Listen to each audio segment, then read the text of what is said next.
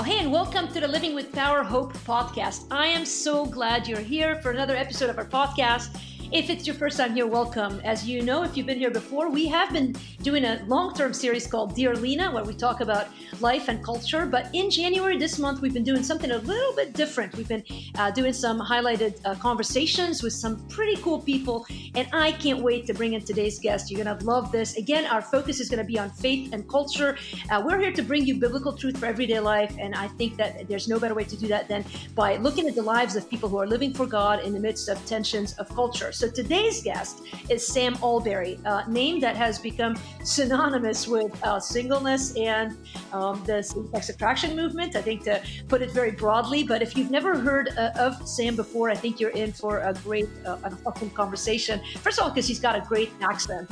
So he uh, is from England and is a global speaker for uh, the Ravi Zacharias International Ministries. Of course, he's written many books. That's how I got to know Sam Allberry through his um, books on singleness, Seven Myths About Singleness, and uh, the other book that we've talked about here on this podcast is God Anti-Gay. In fact, we have an episode that uh, had that same title. Um, those are two of, among many of his books. He, this guy is smart. He's from Oxford. You put anybody's name near Oxford, and in my mind, they're uh, sort of a genius category. But he can tell us a little bit more in a minute about all of the work that he's done to get to where he is now. But I believe today you're in Nashville, Sam, which is, is sort of on par with uh, where you know life in the United States. That that's as American as it's going to get. And so I am excited to bring you in here to talk about sexuality and identity and all those things that you have made a focus in your ministry, uh, but really also to talk about Jesus Christ and how you came to know Him. And so thanks for coming on today. It's my pleasure. It's great to be with you. Hey, I read in your bio, uh, which probably was my favorite part of your bio, and I failed to include it here in my intro, but that you are a connoisseur of Thai green curry. Is that correct? Yes, I like to think I am. Uh, it's it's my favourite thing to cook. So um, Thai food in general, I just love cooking. So um, yeah, always always trying to make progress on that front. Well, that's that's pretty cool. I uh, I'm known to to go to the lounge at the um, uh, airport in, in London, the Heathrow Airport, and for months I would travel through there to go to Lebanon, where we do a lot of our of our global work uh, in this ministry.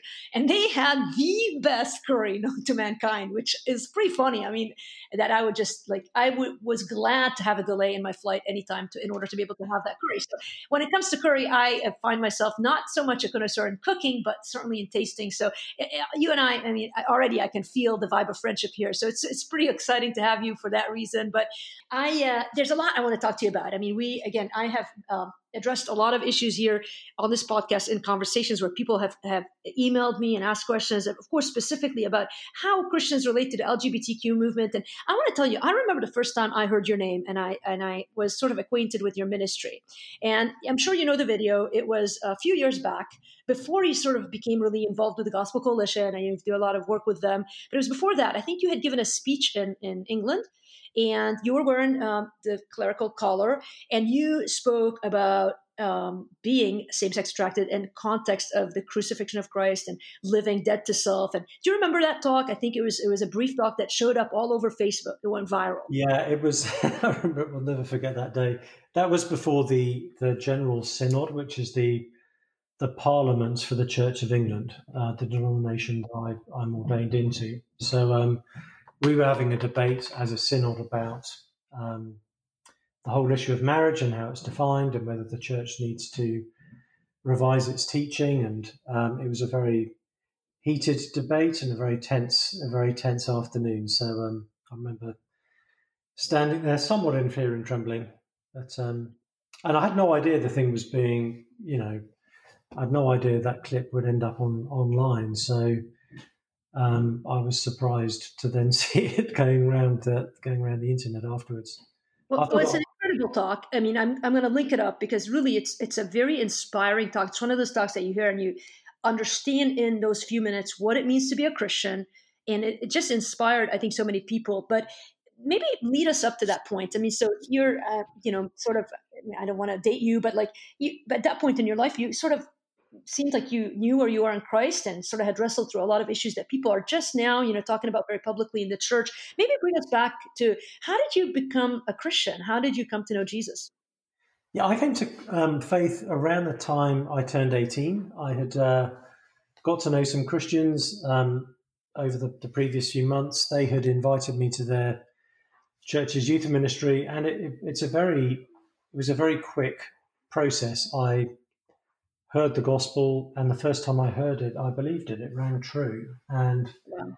started going along regularly. And then a, a, few months in, a few weeks in, even the the pastor, the youth pastor, said to me, "Well, if you if you believe this, what is your response to Christ?" And that was the first time I kind of consciously recognized I had to respond to Jesus. I couldn't just like him from afar. So, um, so yeah, that's when I became a Christian around the time I turned eighteen.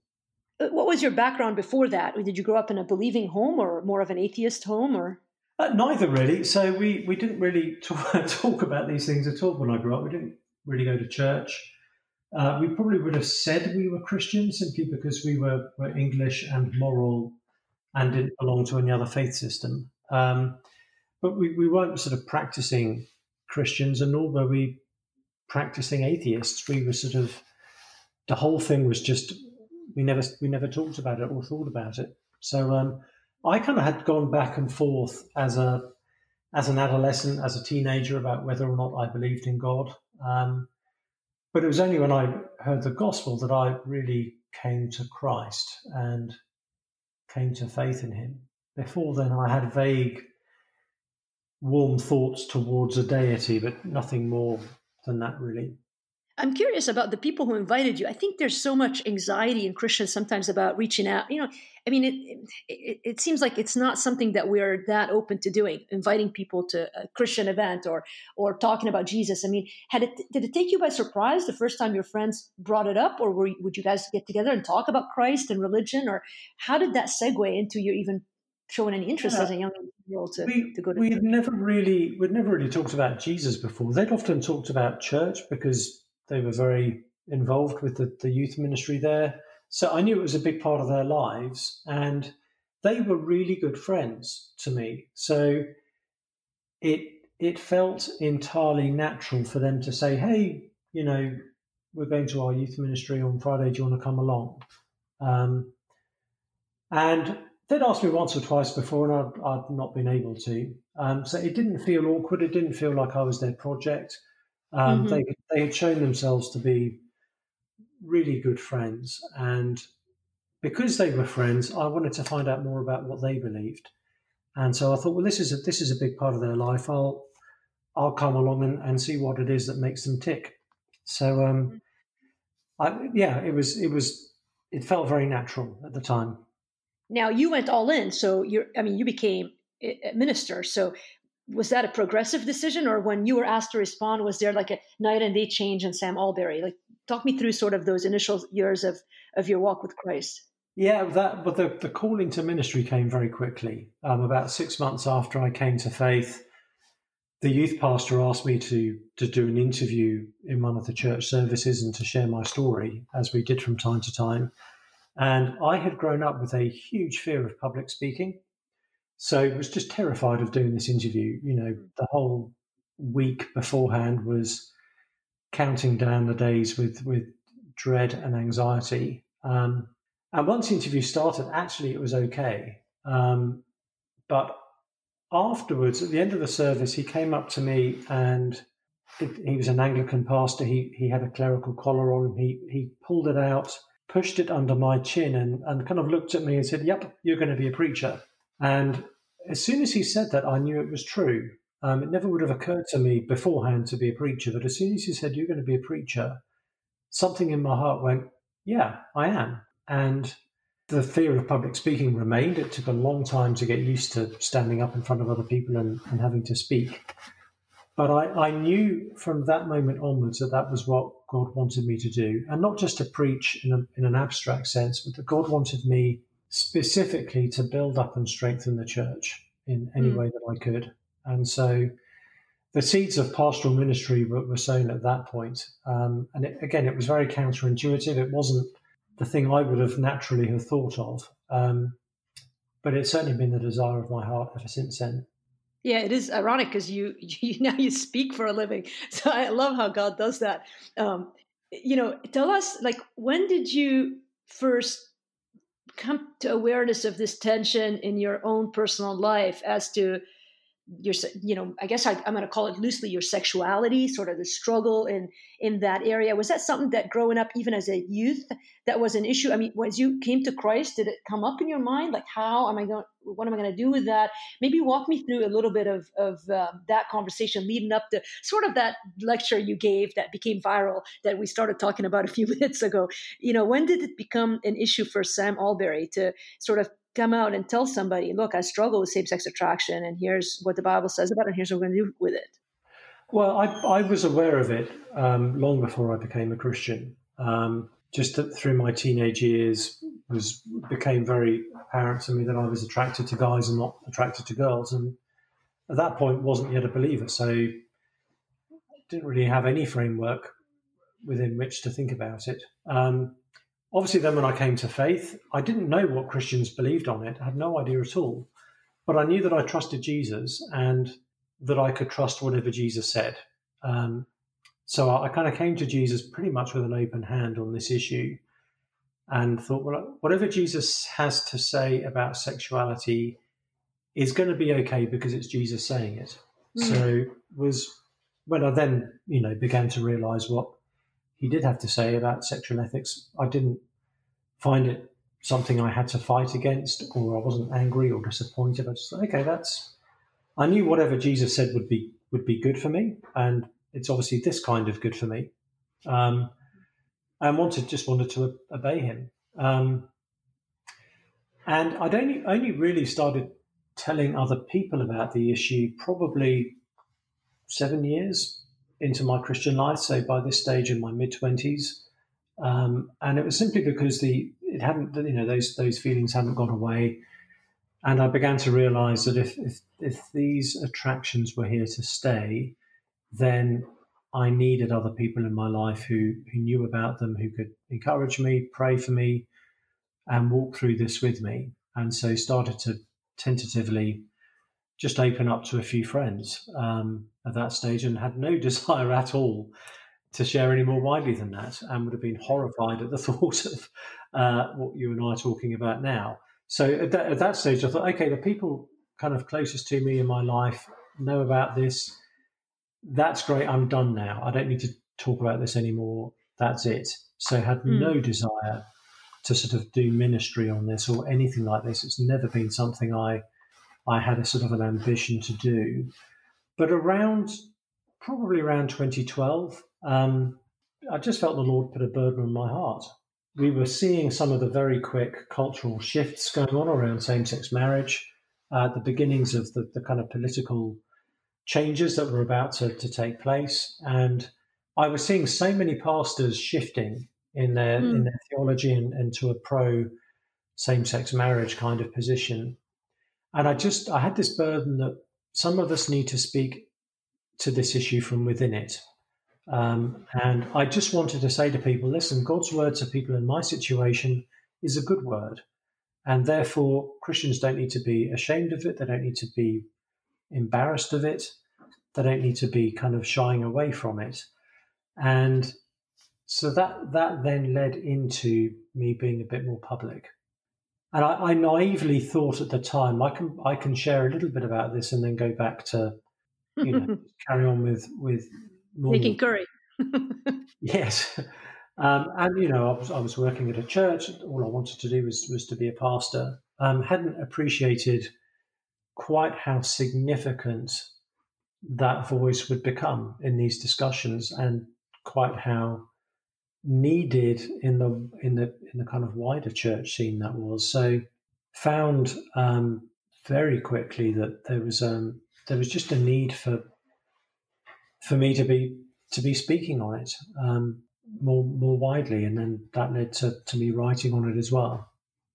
Has a lot of the i would imagine you've gotten some fair attention uh, as to the position you've held um, oh, none, has, none, at all. No everyone's very relaxed about this issue in the right. world right right easy easy topic i don't know why you choose to to make a life of this but no i mean have you found more tension from um, people who are Christians and are wrestling with it, or more from the LGBTQ non believing community that struggles with accepting God and his ways? Where have you found most of the pushback that you've faced?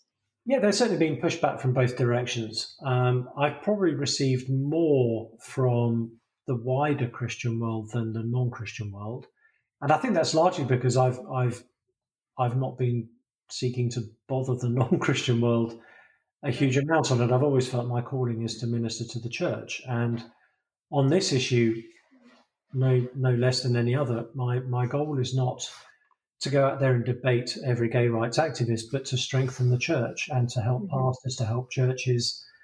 So therefore, I you know it's it's understandable. I'd, I'd get more engagement from from the wider Christian scene, but I, I probably get more tension from people who think that a Christian shouldn't experience these temptations at all, or that if you do, right. you certainly shouldn't talk about the fact that you do, and who who somehow feel that I'm I'm actually secretly trying to be a a gateway to the church embracing homosexuality. There's there's a, a whole segment of the Christian world, particularly over here in America, that, that seems to think I, my ultimate agenda is to persuade the church to accept gay marriage. I don't know how or why they think that's the case, but um, anyway. Well, that's interesting. Well, that is an interesting. Uh, uh, it's worth spending a couple minutes maybe talking about this. There's a sense, I think you're right, in the hyper conservative. Maybe if you want to labeled that side of the church that sort of thinks, well, if you get saved, God changes you completely, and if you know homosexuality is a sin, He ought to change you of that. But that's it's not the experience that so many people have have had. As um, I can understand it as a single Christian, I still struggle with lust. I mean, there's a lot of layers to sin that continue after Christ, but somehow we've made it a, a, a decision in our brain that as Christians we expect that in that particular area it, it's got to be like gone completely. And what I mean, let's talk a little bit about that. I mean, you that has not been your experience. You continue to struggle with, you know, so oh, I don't know if I use the word struggle, but the reality of you know, you know what your attractions are and how you know, practically speaking, how have you? Were you ever resentful of the fact that God didn't just change you, or have you really been sort of like at some point, I would imagine you realize you're not going to get married with this potentially. I mean, I know there's been a lot of people who have had a different experience who came, you know, who still confess to be same sex attracted, but have married heterosexually. But mm-hmm. like, that's a lot to come to terms with in your 20s. So, A, how have you reconciled sort of peace with God in that? And B, you know, what do you tell those Christians about the persistence of the struggle? Like, can you talk into those two things a little bit? Yeah, I mean, you, have got to trust the sovereignty of God and and the goodness of God. So, I know in my, in my twenties, my heart's desire was to was to marry a girl and, and become a Christian, you know, Christian husband and father and, and do that whole thing. And so I'd, I'd assumed at that point that God would take away any same sex desires and, and replace them. Um, and was there was a season when I was frustrated with God that that hadn't happened. Um, but after a while, I just thought, okay, well, God's got a different plan for me. That's okay. Um, and if, if I'm going to remain single, then that's that's going to be how I experience God's goodness. Um, hmm. And I remember thinking, you know, that the Bible nowhere promises that we will be free from temptation. It does promise that God will give us the strength to stand up under temptation. And so for me, the focus has been less on, I want these feelings to change, and more on, I want to be faithful in how I respond to them for as long as it, for as long as I feel them in any degree. Mm. Um, and I, I, think that's the biblical pattern for all of us. And overcoming sin isn't necessarily that we just don't ever feel tempted by it anymore, but that we we are so used to flexing that the muscles of obedience that actually we, we, we train ourselves to to respond to temptation with, with obedience to God. So I, I would say that that's the change I've experienced. Um, not that the temptation isn't there, but that I, I desire Christ more than I used to. And mm. sin is less attractive to me than it used to be.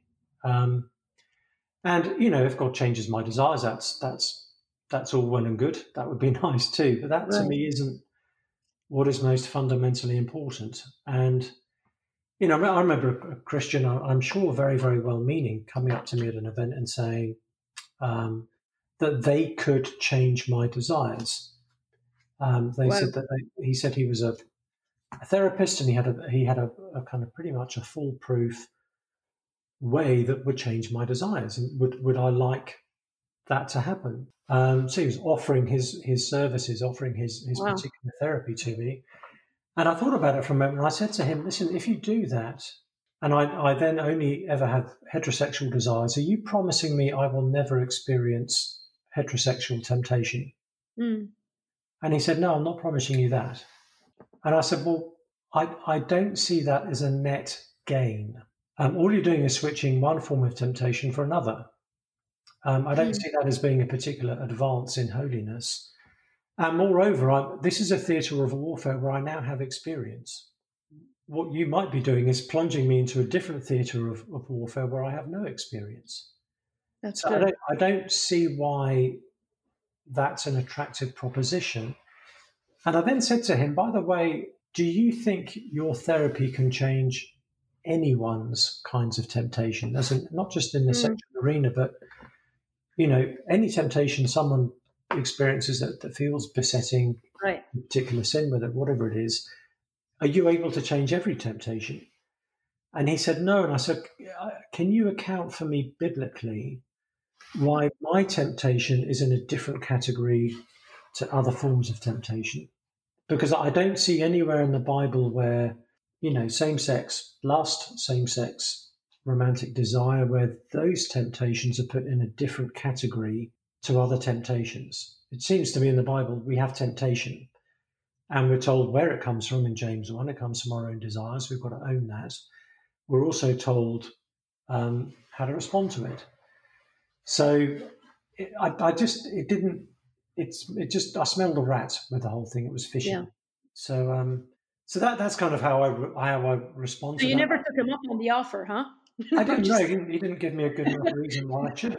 Um, so yeah, some, someone who who if if someone in the medical field said, "Well, I can stop your pain there, but only by transferring it somewhere else," yeah, yeah, they're not healing you. Right. They're just fixing one thing by breaking something else. Right. And you know they're they're a quack. Um, so anyway, that's that's where I am on that.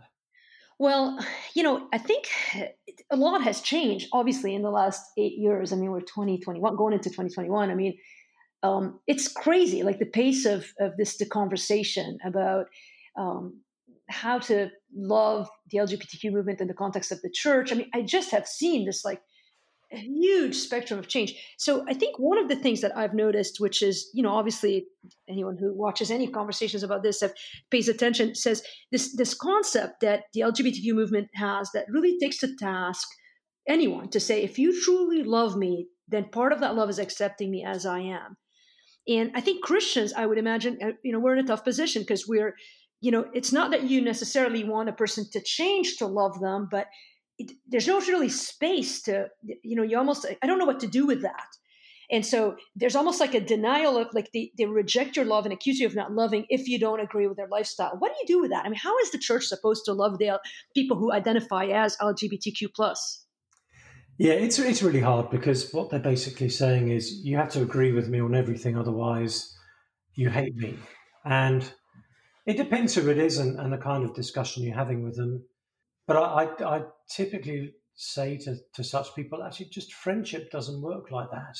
Um, if if friendship is conditioned on I predetermine what you have to agree with and disagree with, then you may as well be friends with Siri because you're just not going to, you know, it's just not the way people are designed to work.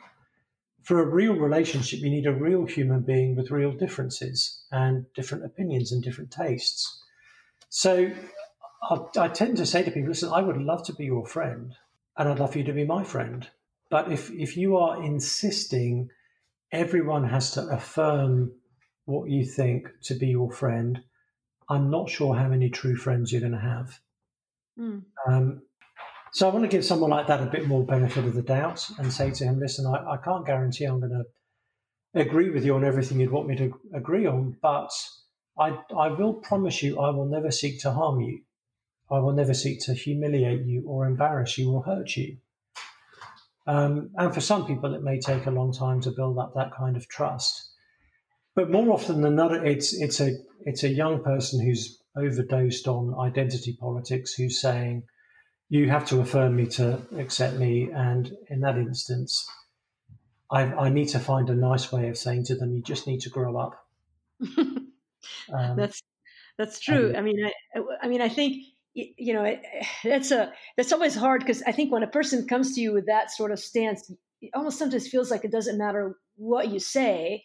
And so you're right. I found that challenging when you're already coming at it from you already know. Like I think there is a recognition among especially millennials and under, but I do think there's a recognition that in some ways the church has made mistakes uh, as it pertains, you know, like oh, even like the conversation, right? And so even the guy who comes up to you and wants to change you, like, what, the, you know, like you're right. They never think about other sins that they could come and magically, you know, remove from your, you know, Rolodex of temptations. And so I, I do see that. And I, I, still think it's it's probably extremely difficult for a young man or woman to be in a church, you know, evangel you know what I don't even want to label, a church context, a biblical church context, and admit this sin. It still seems to carry so much stigma and shame.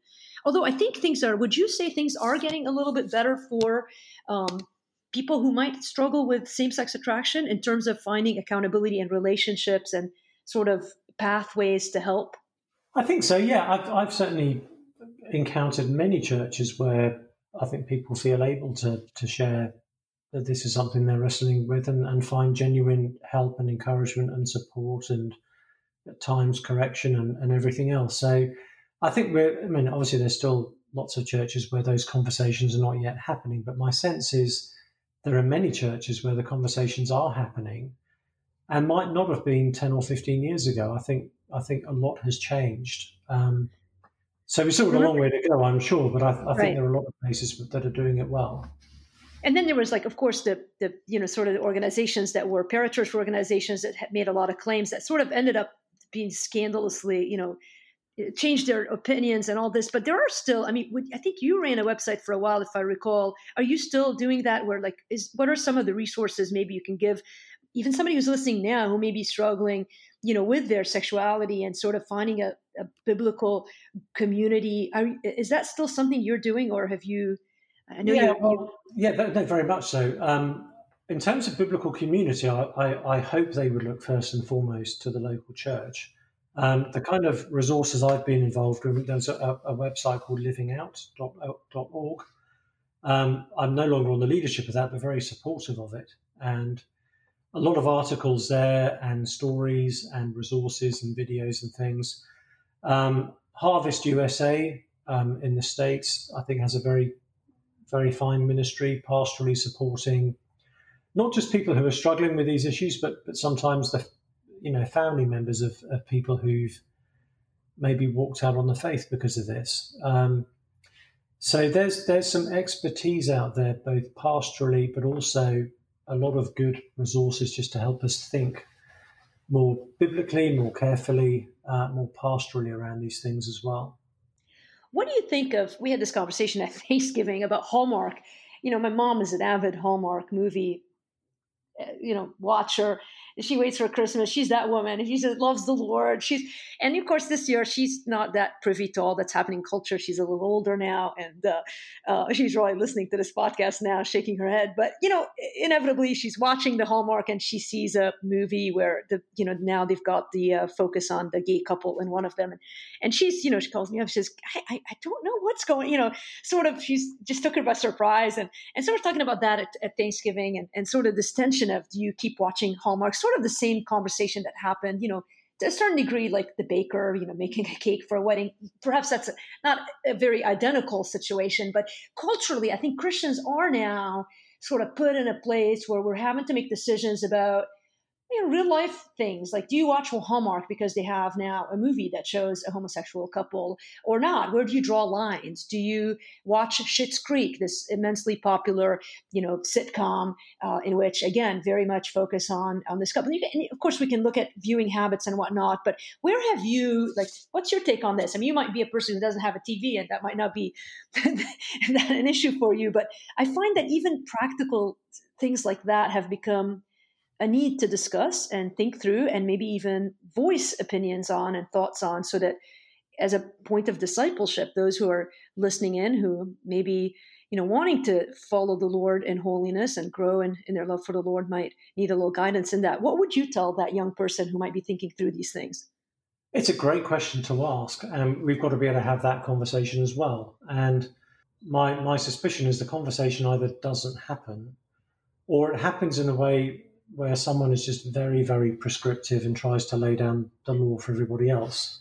So you know, we we we mustn't watch things that are going to make us stumble into sin ourselves. So I started watching Game of Thrones because I love fantasy, but was just some of it was just too gross, and I just thought, okay, this is you know the bits in between the sex and the violence I really like, but they you know that's about ten minutes out of every hour. So I stopped watching it. Um, there'd be other shows I, I know, Sam. This this podcast, I mean, I thought was going to be already a little bit on the edge, but now you admit that you've watched Game of Thrones. I mean, this is a whole well, new I, level here. I've also admitted that I've stopped it, so that's okay. um, I think we've, we've, got to be we've got to be a bit consistent on this as well. So you know, I, I, have never seen Hallmark in my life. I, I, am probably going to be very happy to never see it in my whole life. Yep. it's not my thing. But if if what I what I feel uncomfortable with is where Christians who were quite happy watching heterosexual sin yes. all of a sudden start throwing their arms up in the air the moment there's homosexual sin and saying that's when we need to boycott and everything else. Because it's it's basically saying heterosexual sin's fine really. It's a bit unfortunate but it's generally tolerable and okay and to be honest heterosexual sin is going to send far more people to hell than homosexual sin right and so uh, let let's ask the lord to give us the right kinds of sensitivity to sins. And all of us have got sins that we we naturally don't struggle with and just find gross, and other sins that we do struggle with, where we perhaps are a bit more tolerant. So, you know, we just may need to think, well, am I okay watching a heterosexual couple on a TV show having sex before marriage? Because in my mind, I don't have as visceral a reaction to that, even though that is every bit as offensive to, to a God in heaven as mm. a gay couple having a romantic moment. So it's just worth, it's not just what do I like and what do I not like. We actually need to think about what we like and what we don't like and where our likes are not in tune with the Bible. Now, if you, if you decide you're not going to watch any show where there's ever, ever any sin, you can't watch any show because virtually any plot of any TV show involves sin somewhere. Um, what I don't like is when we arbitrarily pick one sin and say, well, that sin is the really bad one, and get very prudish about that whilst being very lax on everything else. I agree. What do you? How do you see yourself when you think about identity? Like you're a Christian. Do you see yourself more as single or and like when you think about your identity, how does Sam Allberry see uh, Sam Allberry? You know, I hate labels, but at the end of the day, we see ourselves in a, in a certain lens. Do you ever think of yourself as I'm a same-sex attracted Christian, or do you just think you're just a Christian? Period. Yeah, I, I hope I don't. Um, I try not to, and I don't want to. Um, I'm sure I do at times because I end up talking about it a lot. Um, but no, I don't. I don't see myself as a same-sex attracted Christian. I see myself as a Christian. Uh, one of my temptations happens to be same-sex attraction, um, but I know that no temptation is defining of who I am. And and even if it was, I've got so many. So do I go with I'm a same-sex attracted Christian, or do I go with a I can be an irritable Christian or a lazy Christian? And we're not defined by our sins. We're not defined by our temptations. We're defined now by the, the, righteousness of Jesus. And so I don't even see myself as a single Christian. I'm a Christian who, who happens to be single, but that's, I'm in Christ and I'm actually, I'm in Christ with a whole bunch of other people. So I don't see my life in terms of my, my marital status. I see it in terms of my union with Christ, with all that that entails and, and includes and involves as well. So I don't see myself as individually as I used to because I'm, mm. I'm in Christ now with, with everybody else who's in Christ. And I'm a member of Immanuel Church in Nashville. And so that's that's a, that's a body of believers to whom I belong. Mm. Um, that says more about my identity than my temptations do. So, and I think we've got to be very careful on this. And I know this has been a, a conversation in, in the Christian world for, for a while now, but I'm, I'm very concerned with Christians who use any aspect of their sexuality as being something that's defining of them because I agree.